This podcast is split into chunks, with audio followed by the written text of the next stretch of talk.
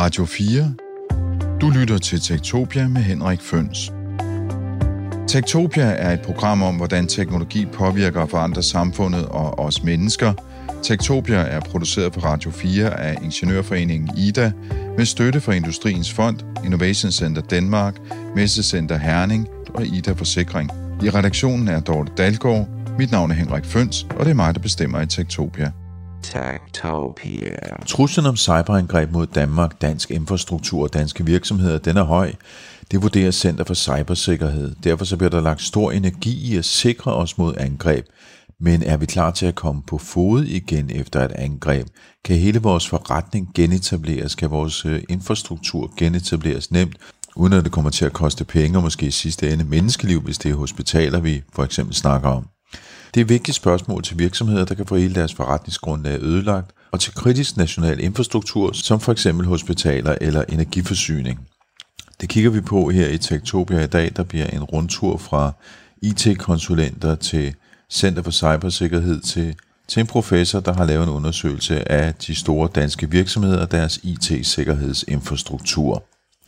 Nu er det sådan, at ikke særlig mange virksomheder de er egentlig specielt interesserede i at tale om, at de har været ramt af hackerangreb, slet ikke til en journalist. Så den type interviews kommer vi til at mangle lidt i dag. Til gengæld så har jeg på et tidspunkt sidste år været på en lille reportagetur til et simuleret hackerangreb, som IBM lavede i sådan en bus, de kører rundt, hvor man øh, kan undervise folk i, hvad de skal gøre, hvis de bliver udsat for hackerangreb. Så lad os starte med en lille reportage fra et simuleret hackerangreb. Du lytter til Tektopia med Henrik Føns.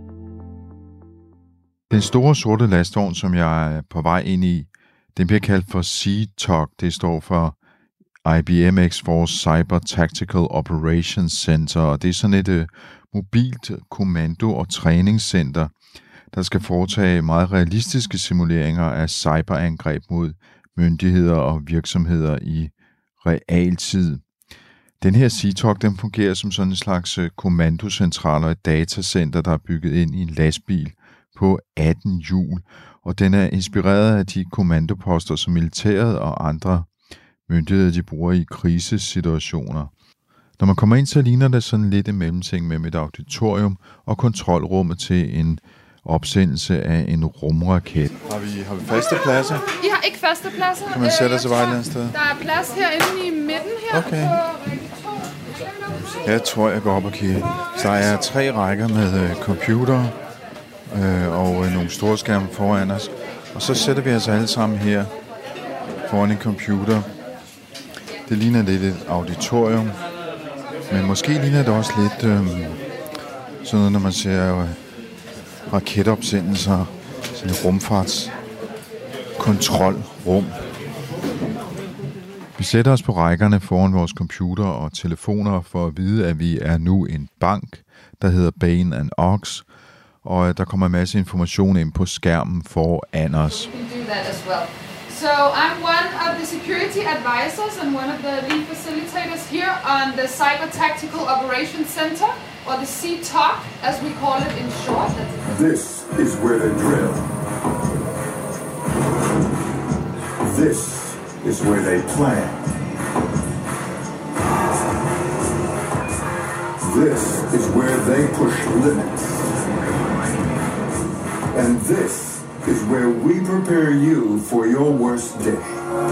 Cyber is the new threat life. Det er en stor skærm, der består af tre eller fire skærme. Nu til højre er der en ekstra skærm, hvor vi kan se vores aktiekurs, og hvad der sker på Twitter, hvad der bliver skrevet om virksomheden. Og nede bag lokalet er der også en skærm, hvor der kommer information ind. Det Den måde, det fungerer på, er, at der er en vært inde, som kører det her rollespil, som det jo i virkeligheden er, og som hele tiden sørger for at guide os igennem. Vi er vel en 20 stykker, der sidder i lokalet lige nu, og vi blev inddelt i forskellige øh, afdelinger i en virksomhed. Der er blandt andet en presseafdeling og en human resource afdeling, en IT-afdeling og en, en finansiel afdeling. Og øh, det hele går så ud på, at øh, ja, vi skal angribes af nogle ondsindede hackere. Og så sidder vi der, og lige pludselig så ringer telefonen. We have recently done a security assessment of Bainox, and we found that Bainox has a quite strong security. Oh, whose phone is ringing?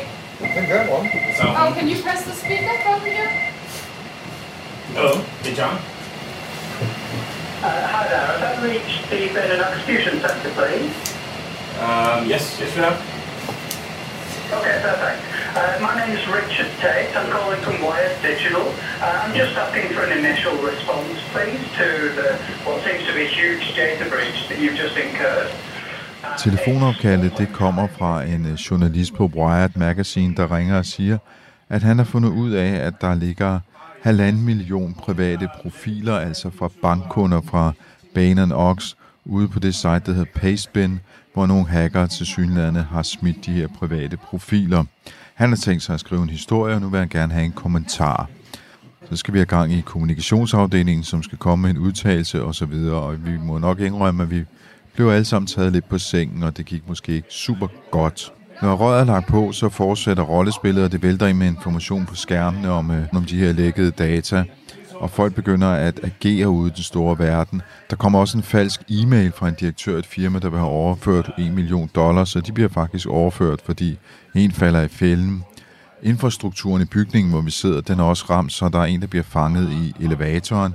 Overvågningskameraet tager et billede af ham, som så på en eller anden måde bliver lækket til nettet, hvor man så kan se, at den her mand sidder derinde i den her elevator og vandsmægter. Og samtidig kan vi se, at aktiekurserne de styrtdykker, fordi vi ikke reagerede hurtigt nok på den her pressehenvendelse. Og en masse dårlig omtale på Twitter dukker der også op. I'm pretty sure he wants the story.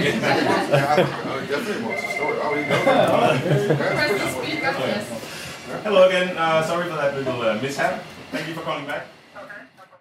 Verden i det her rollespil, hun er dansker, og hun øh, er sikkerhedsekspert hos IBM. Hun hedder Alexander Kron. Og det hun først viser os, det er et, øh, en skærm med det, hun kalder et boom. Og et boom, det er simpelthen selve cyberangrebet.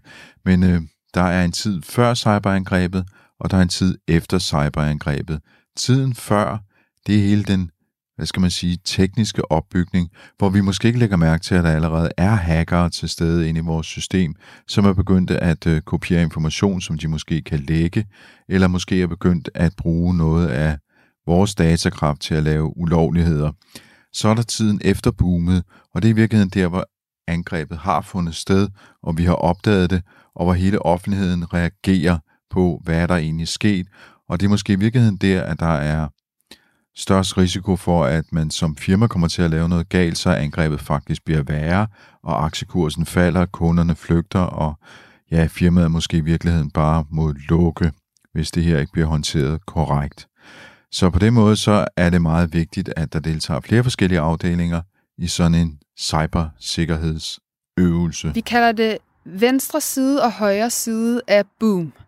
Det her koncept har vi adopteret fra militæret, øh, ligesom mange af de andre discipliner, som vi bruger i vores simulering til at træne de her virksomheder, fordi at øh, det vi har oplevet er, at de... Øh, de øh, deltagere, som, som klarer det bedst, de typisk har en baggrund inden for militæret, eller for eksempel øh, øh, kriseberedskab, hvor at øh, de skal kunne reagere under pres øh, og øh, enormt hurtigt på en specifik situation.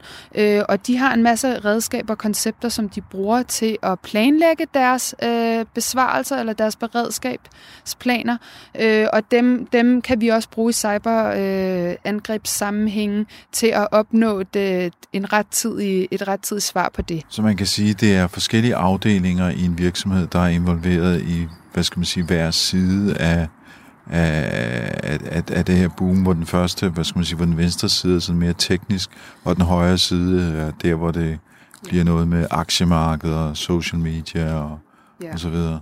Ja, altså vi ser typisk, at den venstre side af, af, af boom, eller det her cyberangreb, eller den cyberkritiske situation, det handler om at øh, opdage og stoppe et angreb fra et teknisk perspektiv, Øh, og det er denne her side, som mange virksomheder traditionelt set har fokuseret enormt meget på. Men faktisk, når et cyberangreb har fundet sted, eller når, øh, når øh, offentligheden øh, begynder at skabe sig et dårligt billede af, hvordan en virksomhed håndterer et cyberangreb, så er der pludselig mange øh, opgaver for organisationen ud over det tekniske team, som skal håndteres. Så har man ikke længere en teknisk krise kun, men man har også en, en kommunikationskrise, man har også en finansiel krise, hvis ens aktie begynder at falde, og man kan også have en operationel krise, hvis nu at hele ens virksomhed er lagt ned med ransomware for eksempel.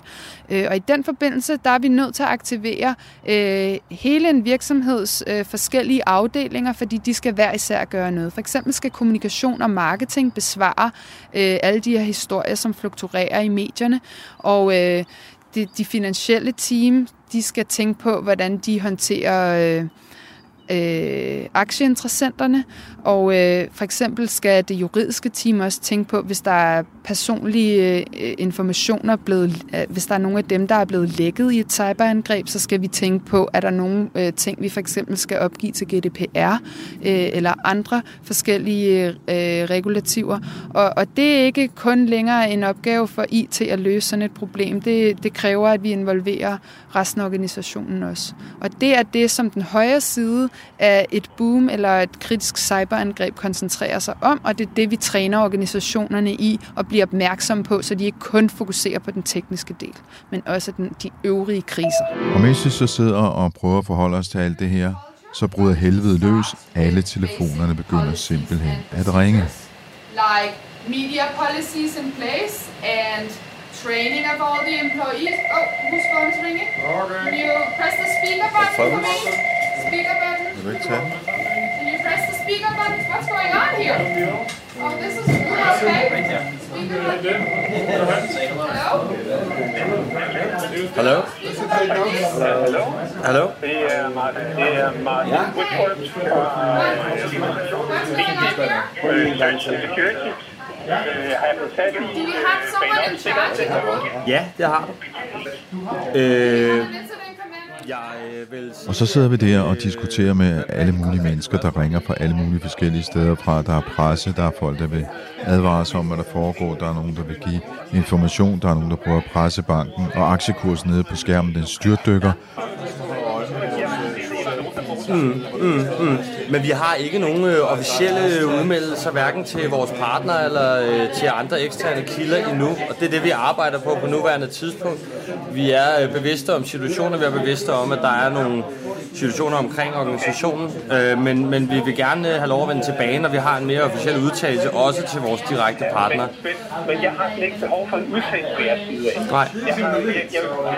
En ny undersøgelse, som Opinion har lavet for Danske Bank, viser, at 27 procent af små og mellemstore virksomheder i Danmark, de har oplevet cyberangreb. Men på trods af det, så har hver tredje ikke en koordineret plan for at beskytte virksomheden mod cyberangreb. Så hvis de bliver udsat for sådan en situation, som Bain Ox blev udsat for her, den fiktive bank Bain Ox, ja, så vil de faktisk ikke ane, hvad de skulle gøre. Tilsvarende så viser tidligere studier, at kun lidt over hver tiende medarbejder i danske virksomheder og myndigheder har deltaget i en eller flere cyber- og datasikkerhedsøvelser, hvor organisationens beredskab er blevet testet. Så der er virkelig ikke ret mange, der har prøvet det her på deres egen krop.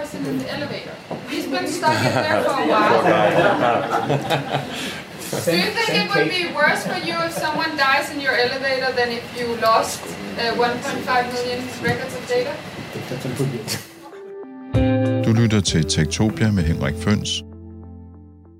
Ja, sådan kunne det lyde, hvis man blev udsat for et hackerangreb. Det her, det var jo som sagt et træningsforløb, en simulering, så det var ikke et ægte hackerangreb. Men det er en øh, stressende oplevelse, når en virksomhed bliver ramt på mange forskellige fronter, og der er en masse afledte effekter, som sætter i gang. Som tidligere nævnt, så er der ikke særlig mange virksomheder, der er specielt interesseret i at tale om, at de blev udsat for et hackerangreb.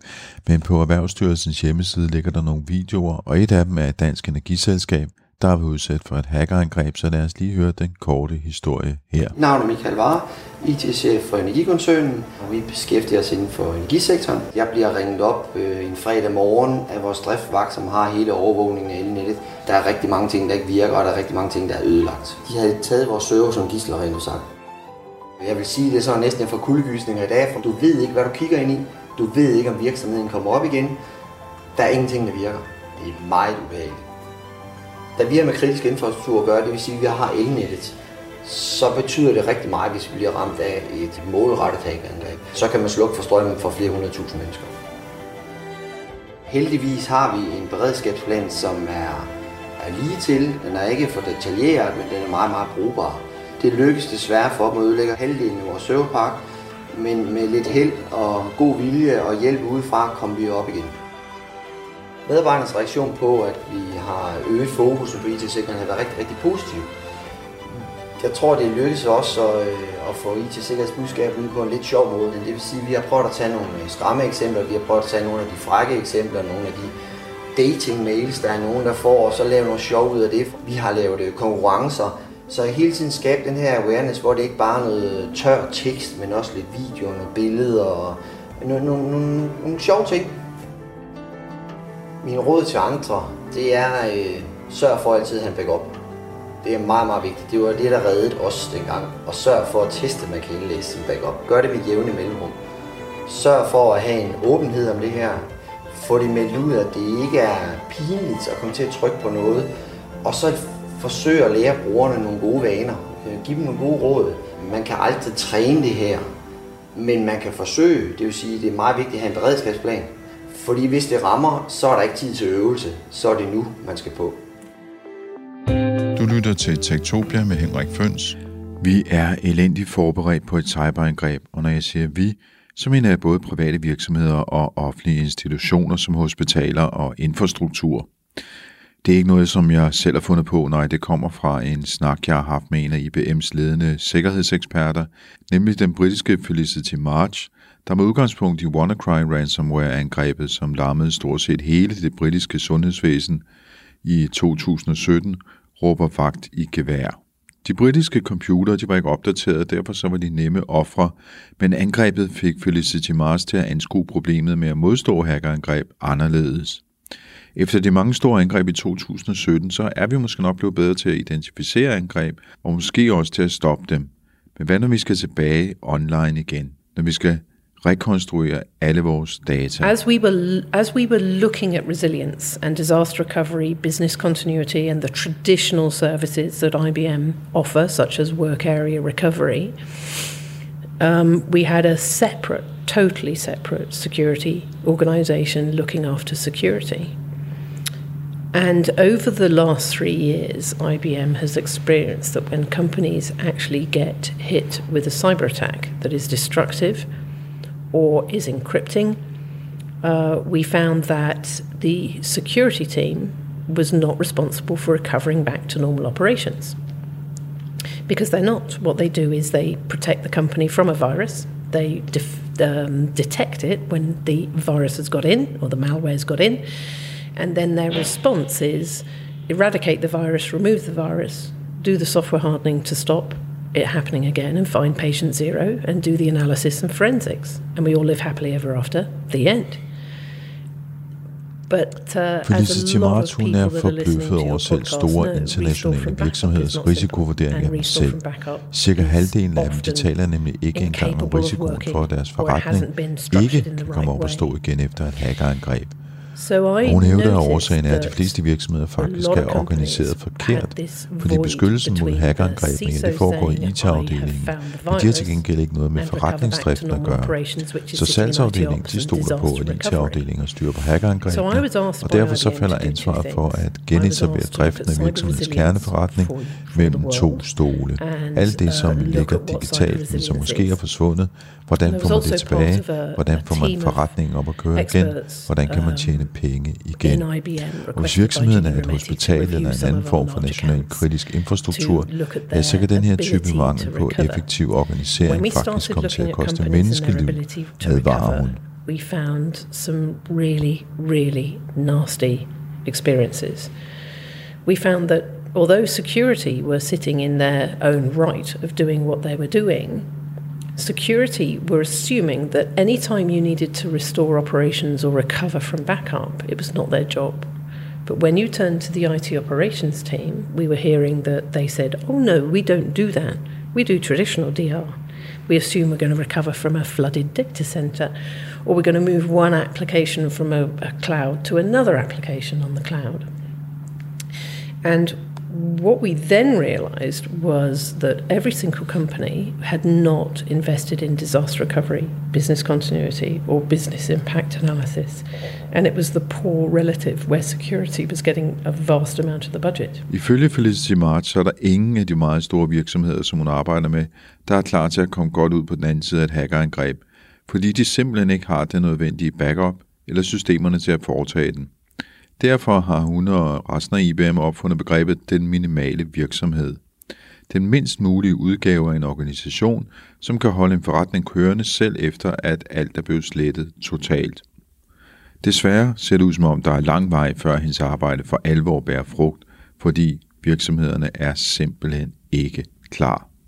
So IBM has created this concept called minimum viable company. And the minimum viable company is what is the bare bones that your company need to make sure you can maintain core purpose and integrity no matter what. I would say 90% of the people that I have talked to are backing up, assuming that it's okay because they put it on tape and they go to Iron Mountain, or they put it on tape and they leave it in the data center, not even thinking that they need to forensically clean. So if we have another attack vector, just as we, as we went through all our wars in the history, is, is everybody had different weapons and we had to defend against different weapons. First World War was mustard gas. Second World War was the atomic bomb. And we have to actually defend against these attack vectors. I think there's been a there's been a miscommunication in the IT industry where everybody assumes security is looking after cyber attacks, where actually the IT operations need to look at their ability to recover. And I'm finding that it's not just cyber attacks. Actually, a lot of IT companies are not investing in their ability to remain resilient. And there are no standards in the industry to say this is how, this is the level of resilience that we would expect. It's an industry issue. And hence why I'm spending a lot of time doing, uh, uh, talking to people like your good self to say we need to wake the world up. We need to really tell everybody that we've got a problem and it's going to hit us.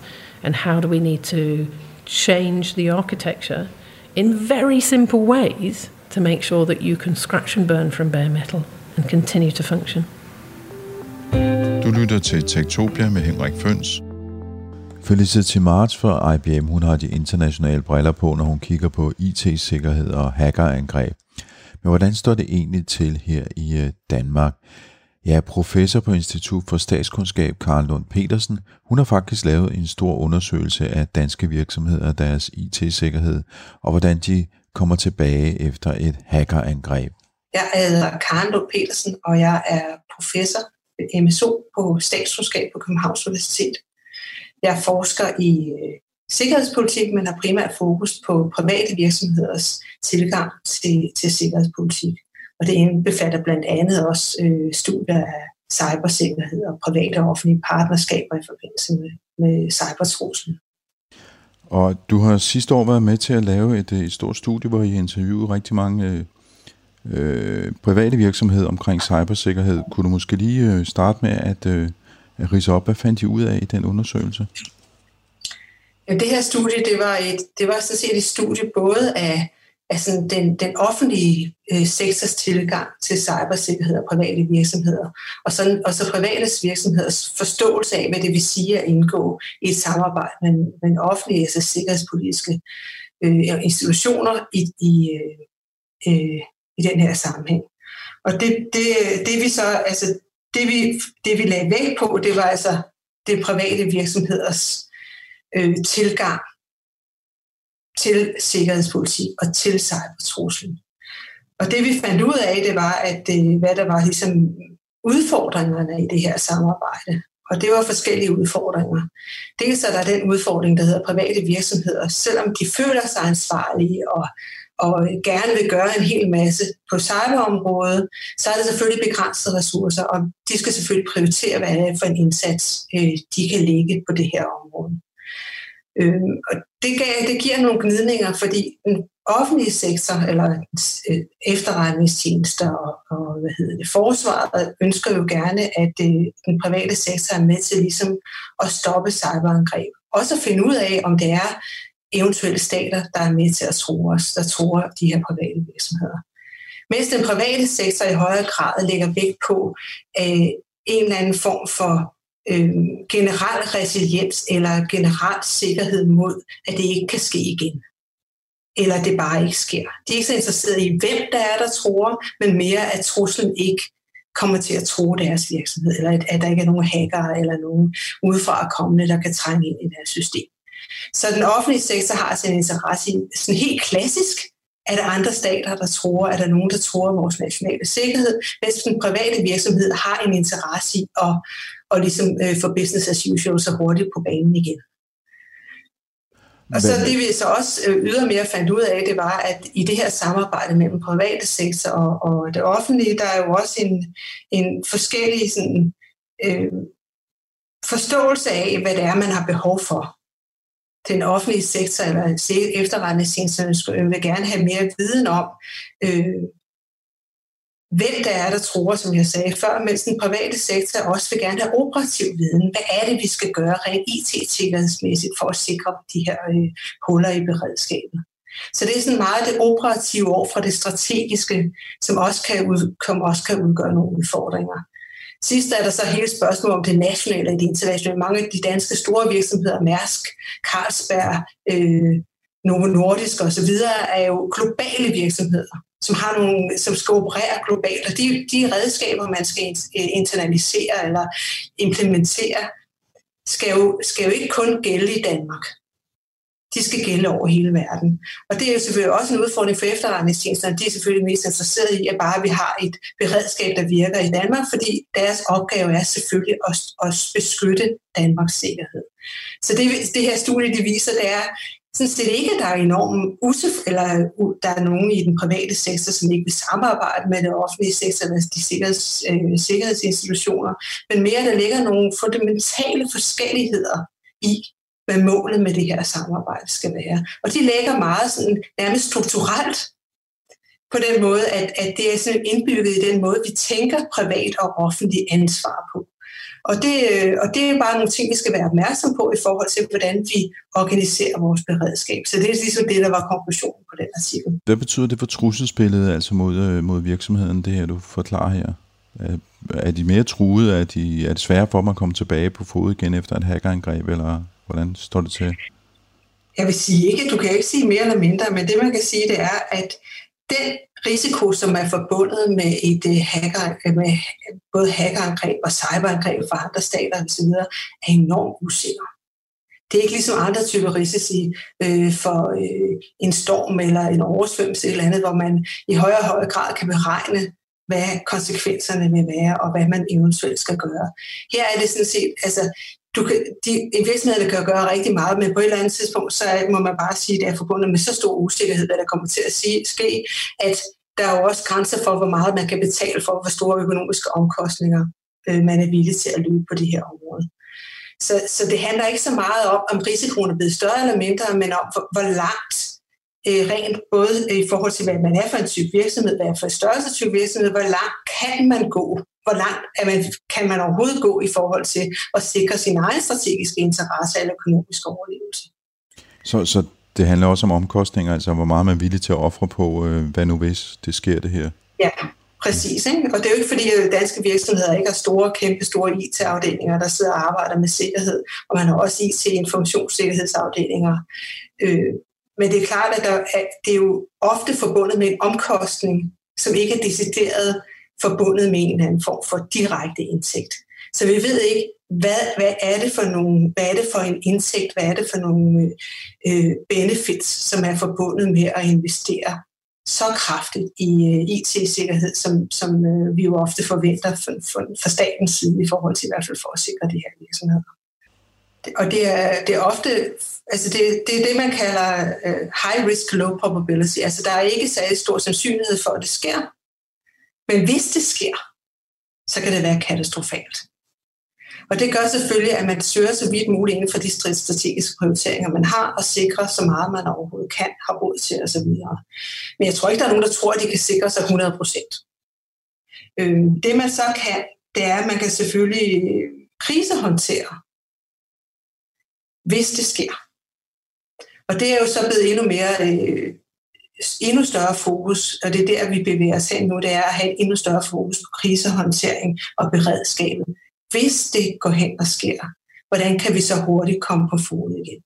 Det kan være gennem forsikringer, det kan være ved at have beredskabsplaner, øh, risikokommunikationsmodeller og, og planer så til, at, til at komme hurtigt på fod igen. Så øh, kan man sige, at der er en erkendelse af, at man nok bliver hacket på et tidspunkt, og derfor så bliver man nødt til at have nogle planer for at hvad skal man sige, komme på fod igen? Ja, præcis. Det er lige præcis det.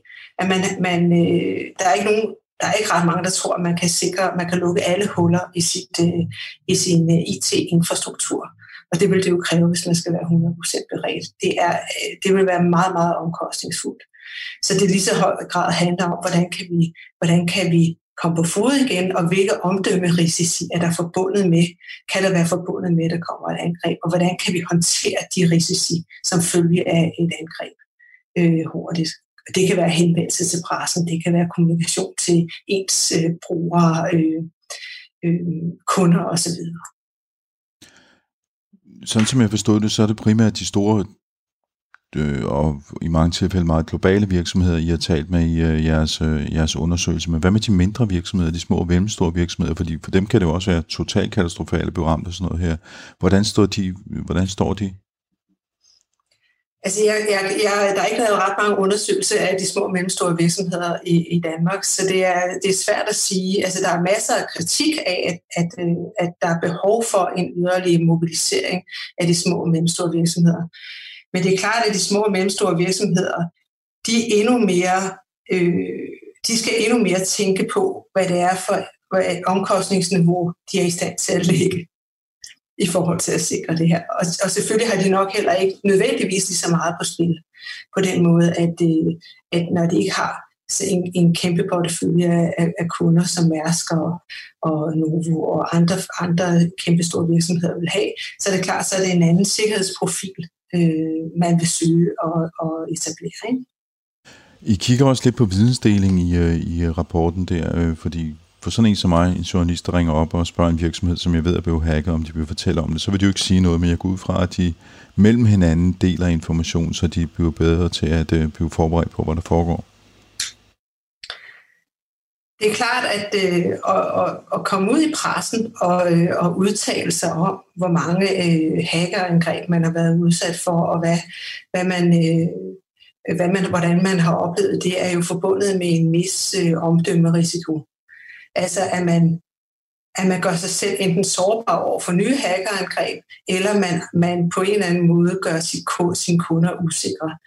Men det betyder selvfølgelig ikke, at der ikke er, øh, at virksomheder ikke vidensdeler, fordi vidensdeling er jo set som er helt grundlæggende i forhold til at sikre sit beredskab på det her område, og også sikre sig fremadrettet. Og det er min klare opfattelse, at det sker der øh, i høj grad, og det er også et ønske for virksomhederne om, at efterretningstjenesterne i høj og høj grad øh, vidensdeler, øh, også, også også der sker en vidensdeling etableret af de her, i de her partnerskab mellem virksomhederne, for netop at, at, at, at sikre et, en højere grad af beredskab.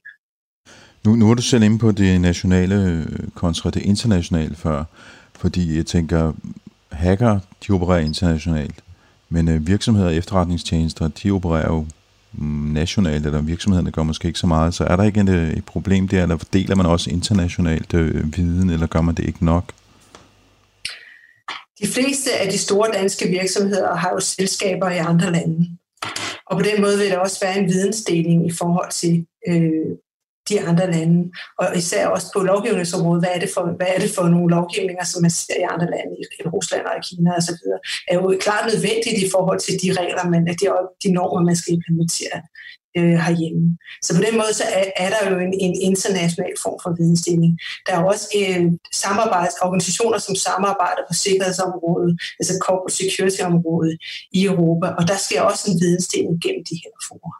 Så der er masser af forer, altså blandt private virksomheder, som sikrer den her form for vidensdeling. Men så er det privat initieret øh, forer, der gør det her. Så det er ikke, det er ikke de, hvad skal man sige, de nationale centre for cybersikkerhed, eller hvad man nu måtte have i andre lande? De nationale centre for cybersikkerhed, som også vi har i Danmark, er jo primært fokuseret på at sikre øh, dansk overlevelse og dansk sikkerhed. Og det betyder selvfølgelig, at man har et, et, et højere grad af national fokus på at sikre danske grænser. Man snakker også om de her advanced persisting threats, som er de store trusler, som kan tro den danske sikkerhed. Og det er jo primært dem, Center for, for Cybersikkerhed er sat i værk til at undgå. Og det er også derfor, at det er dem, man har fokus på i sin indgåelse af partnerskaber med private virksomheder. Det betyder så ikke, at virksomheder har særlig meget fokus på dem, fordi det jo udgør, man regner med, at det udgør en 4-5 procent af det samlede antal angreb. Og det vil sige, at det kan jo virksomheder aldrig nogensinde overleve på, hvis de kun tænker på de her store trusler. De skal jo, de skal jo ligesom dække hele paletten.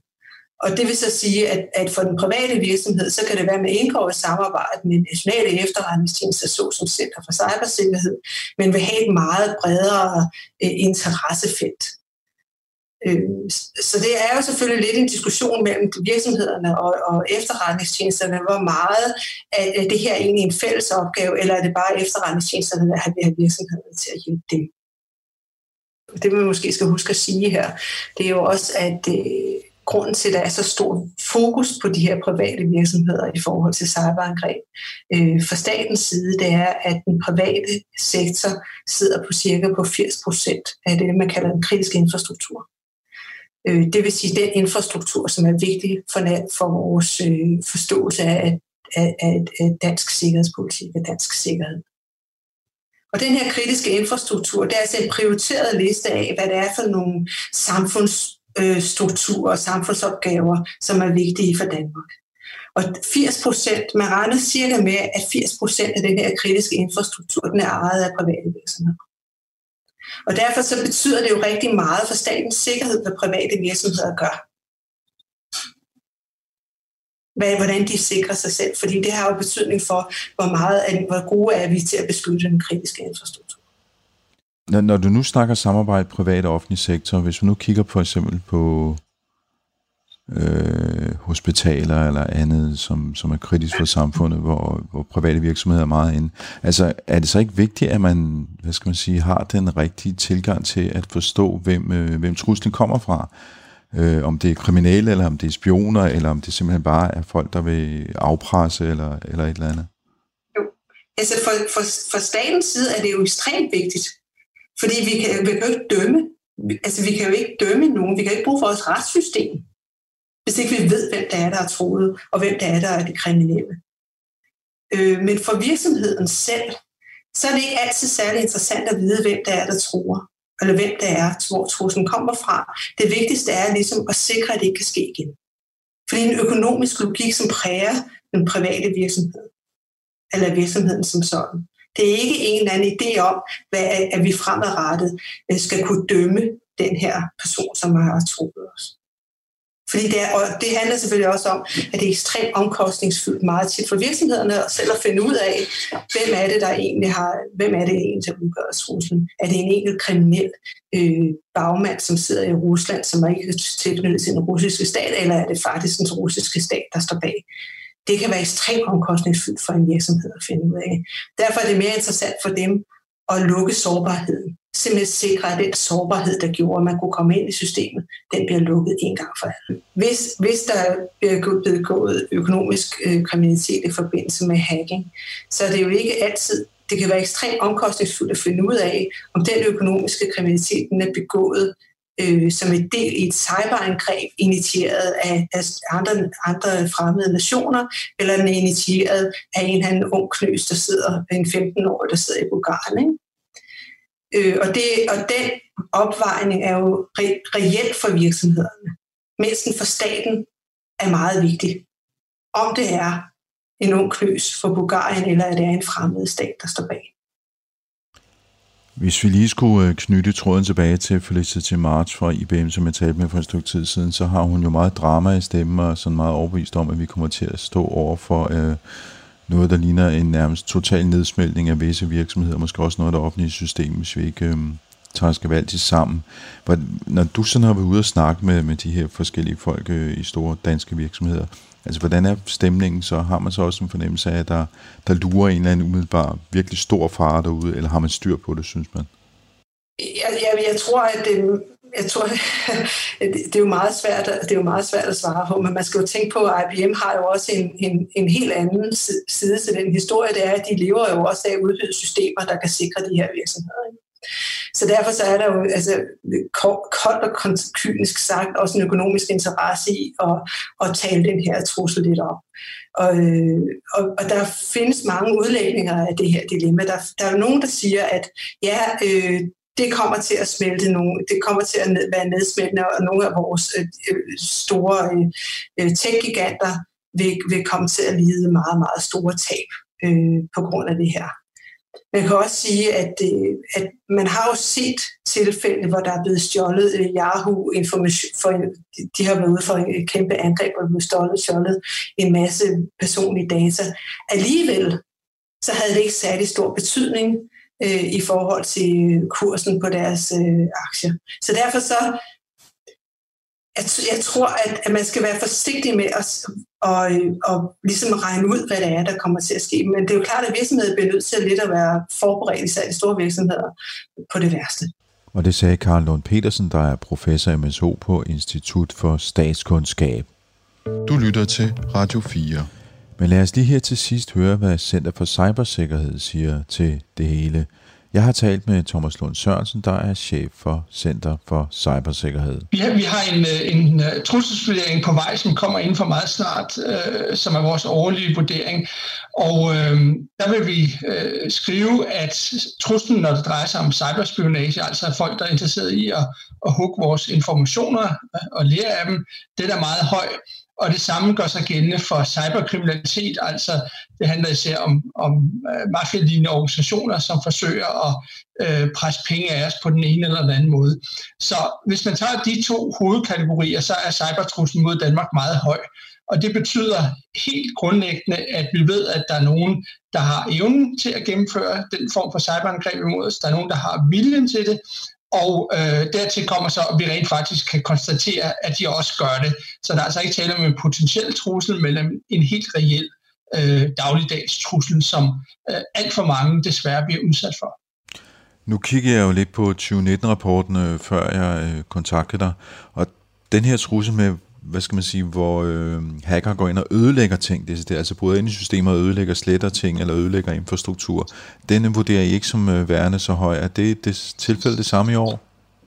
Øh, ja, nu øh, er du, jeg ved ikke, om du er et nyhedsprogram, men rent faktisk så har vi reduceret den trussel til at være øh, det, vi kalder en lav trussel. Altså, vi har ikke øh, vi har ikke indikationer på, at der er nogen, der med det forsæt at ødelægge vores IT-systemer har tænkt sig at angribe os.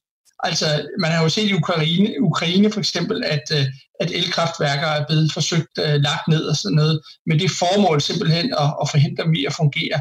Og det har vi altså ikke uh, indikationer på, at, uh, at der er nogen, der planlægger mod Danmark. Men det betyder jo ikke, at der ikke er uh, masser af IT-systemer, som de facto bliver udsat for ødelæggende angreb, og det ser vi jo især, når det drejer sig om cyberkriminalitet, hvor øh, rigtig mange især større danske virksomheder bliver udsat for, øh, for angreb, som ødelægger deres data, og dermed de facto forhindrer deres IT-systemer i at fungere. Men der er formålet jo at tjene penge. Formålet er ikke i sig selv at ødelægge ting. Grunden til, at jeg også har kontaktet dig, er jo, fordi jeg har talt med den øh, britiske sikkerhedsekspert øh, Felicity March fra øh, IBM, som jo har en meget stor bekymring for, at øh, der netop sker det, vi lige snakker om her, at, øh, at systemet simpelthen bliver ødelagt, og virksomhederne ikke har evnen til at komme tilbage på fod i, i, igen. Hvordan vurderer I øhm, danske virksomheders evne til at, øh, hvad skal man sige, komme sig igen, at komme op og køre igen efter et eventuelt ødelæggende angreb, selvom det måske ikke er den største trussel, der er?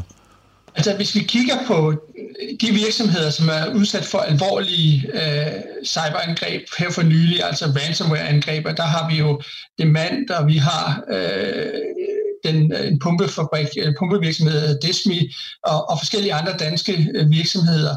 Og de har jo alle sammen øh, indikeret, at de har haft et ganske stort økonomisk tab på, på de her angreb.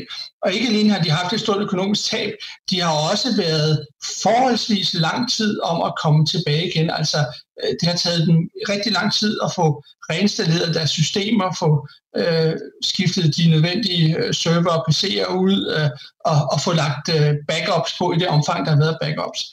Så man kan sige, ja, de kommer tilbage igen, men det tager noget tid, og der er nogle store omkostninger ved det. Så hvis man vender spørgsmålet lidt rum og siger, er de hurtige nok, eller er vi forberedt nok på et, et ødelæggende angreb uh, i den her karakter, sådan som, som ransomware, så er svaret nok, at vi kan være bedre forberedt. Og det bedre for, den bedre forberedelse, den handler i virkeligheden meget mere om nogle forebyggende indsatser, end det, at man rent faktisk er i stand til at komme tilbage igen på banen, når man er blevet angrebet. Og hvis jeg lige skal komme med et enkelt eksempel på det, så er det jo rigtig vigtigt, at man har et meget godt overblik over sit IT-netværk, øh, mens det kører, øh, så man ved, hvad det er, man har på netværket, hvor mange server man har, man ved, hvad for noget software det kører, man ved, øh, hvad der skal opdateres hvornår.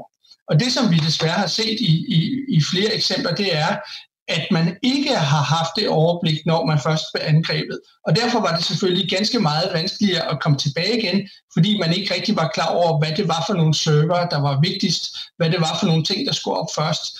Øh, og jeg tror også, at der har været eksempler på faktisk, når man har reetableret sin infrastruktur, så har man fundet ud af, at man faktisk havde et antal server til års, så man ikke vidste, hvad øh, man rent faktisk brugte til.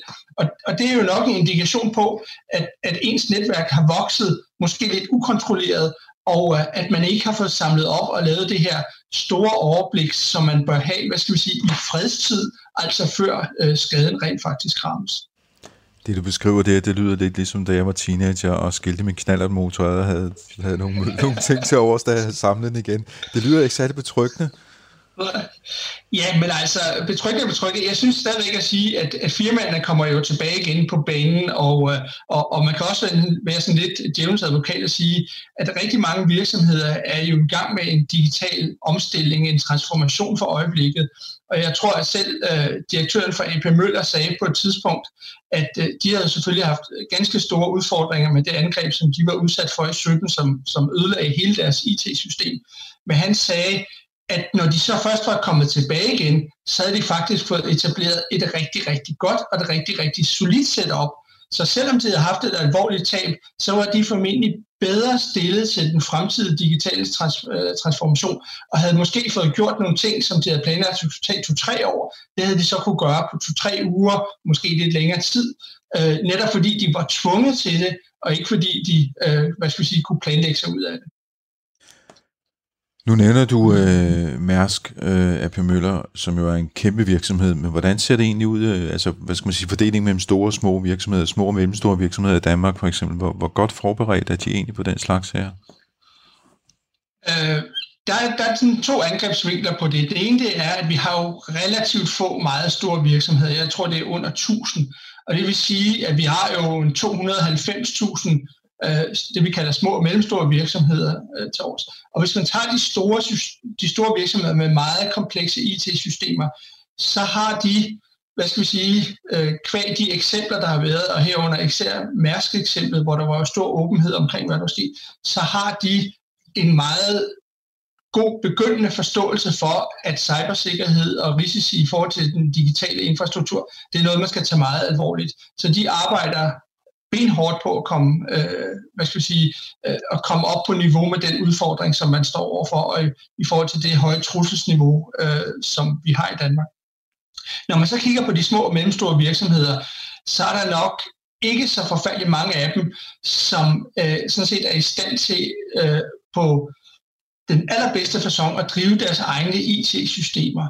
Øh, og hvis de bliver ramt, jamen, øh, så står de nok ganske uforberedt øh, til at komme tilbage øh, på banen igen.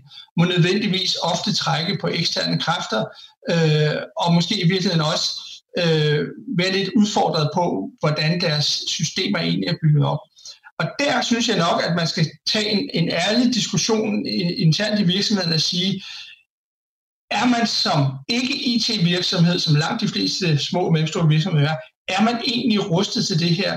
Skal man egentlig drive sine egne IT-systemer? Eller skulle man måske hellere overveje at hvad skal vi sige, få nogle andre, nogle professionelle øh, til at drive øh, de her systemer. Der vil selvfølgelig altid være noget IT tilbage i en virksomhed, som virksomheden selv skal skulle håndtere, men når man taler om for eksempel opbevaring af større datamængder og øh, styringer af forskellige former for, for produktion og sådan noget, så kunne det altså godt være en overvejelse ved at sige, om det er en ydelse, man skal købe ude i byen, hvor man så samtidig måske også får en mere sikker backup, man måske får en, en garanti for, at systemerne bliver opdateret. Det er klart, det er selvfølgelig noget, man både skal stille krav om i forhold til underleverandøren, og man skal selvfølgelig også betale for det, sådan er det jo.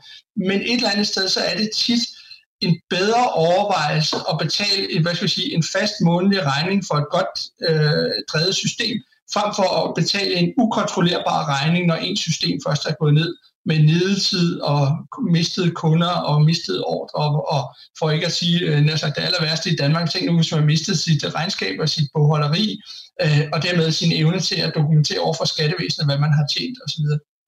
Så, så jeg tror, at der er nogle, øh, især de små og mellemstore virksomheder, grund til, at de gør sig nogle gode overvejelser omkring, øh, hvor IT-driften egentlig skal ligge hen. Øh, Felicity Martin også inde på, at øh, det måske ikke kun er et teknologisk problem, det er også et organisatorisk problem, fordi virksomhederne øh, ikke har, hvad skal man sige, en helt klar struktur for, hvem der egentlig har ansvaret for det her. Er det på direktørniveauet, eller er det IT-chefen, eller hvem er det egentlig, der, der hvad skal man sige, skal tage de her beslutninger om den her type infrastruktur, og hvad der skal, skal til for, at den kan, kan hvad skal man sige, overleve bagefter. Har I nogle øh, erfaringer eller gode råd der? Ja, der har vi en, en helt klar både erfaring, men vi har også en meget stærk holdning til det, og det er, at ansvaret, det ligger, for ansvaret for IT-sikkerheden, det ligger altså hos, i de virksomheder, der har en bestyrelse, hos bestyrelsen, ellers så ligger det hos direktionen. Det er direktionen og bestyrelsen, der skal bestemme, hvilken hvad skal vi sige, risikoappetit man har, altså hvor usikkert man vil leve livet, om man kan acceptere, at systemer ikke er opdateret, at man kan acceptere, at en backup måske er 30 dage gammel, frem for måske 10 dage eller bare 3 dage gammel. Og det er jo ikke noget, som man skal træffe beslutninger om i IT-afdelingen. Det er selvfølgelig IT-afdelingen, der skal sørge for, at tingene bliver gennemført, men det er ledelsen, der skal gøre den afvejelse mellem øh, risiko og så i virkeligheden beskyttelse. Og for nogle virksomheder, der kan det give god mening at sige, at vi vil ikke gøre så meget ud af at beskytte os mod, øh, hvad skal vi sige, overbelastningsangreb af vores internetforbindelse, eller vi kan godt leve med, at vi er nede i 3-4 dage, jamen så er der måske ikke en helt stor grund til at have en daglig øh, backup, eller, øh, eller, eller købe sig til dyre øh, beskyttelsesforanstaltninger eksternt. Men hvis virksomheden derimod har behov for at kunne være i luften hele tiden, hvis man nu driver en salgshjemmeside, jamen så bliver man selvfølgelig nødt til at tage den beslutning, og så må bestyrelsen jo også stille de hvad skal vi sige, ressourcer til rådighed, der gør, at det rent faktisk kan gennemføres af IT-afdelingen. Nej, men jeg synes, at, at flere af de problemstillinger, som du rejser her, altså, det, det er det er noget, som vi sådan set kender. Det er ikke raketvidenskab. Der findes masser af gode vejledninger, både, både meget avancerede og meget tekniske vejledninger. Og så findes der en lang række vejledninger, som vi, blandt andet Center for Cybersikkerhed, forsøger at, øh, at skrive til øh, rettet specielt faktisk til ledelserne og på et ikke-teknisk niveau, hvor vi prøver på ret klar vis at fortælle, hvad det er, der er vigtigt, hvad det er for nogle øh, forskellige ting, man skal forholde sig til, hvis man vil drive en, en IT-sikkerhedsmæssigt forsvarlig virksomhed. Og så er der endelig for dem, som øh, er interesseret i at bruge det lidt, lidt dybere, og det er i forhold til bestyrelser, så er der lavet nogle, en rigtig god vejledning øh, øh, hos bestyrelsesforeningen. Den, hedder, den ligger på øh, webadressen bestyrelsesforeningen.dk, øh, og en del af, af, af CBS og, øh, og der kan man altså finde en meget, meget udførlig og vel gennemarbejdet vejledning til, hvad man skal gøre for at håndtere cybersikkerhed ud fra et ledelsesmæssigt perspektiv, ikke ud fra et IT-teknisk perspektiv. Så selvom øh, Felicity Marti, hun har lidt drama i stemmen, når hun fortæller om det her, så, så tænker du, det er problemer, som er til at overkomme med værktøjer, som vi allerede har, og beskrivelser og vejledninger?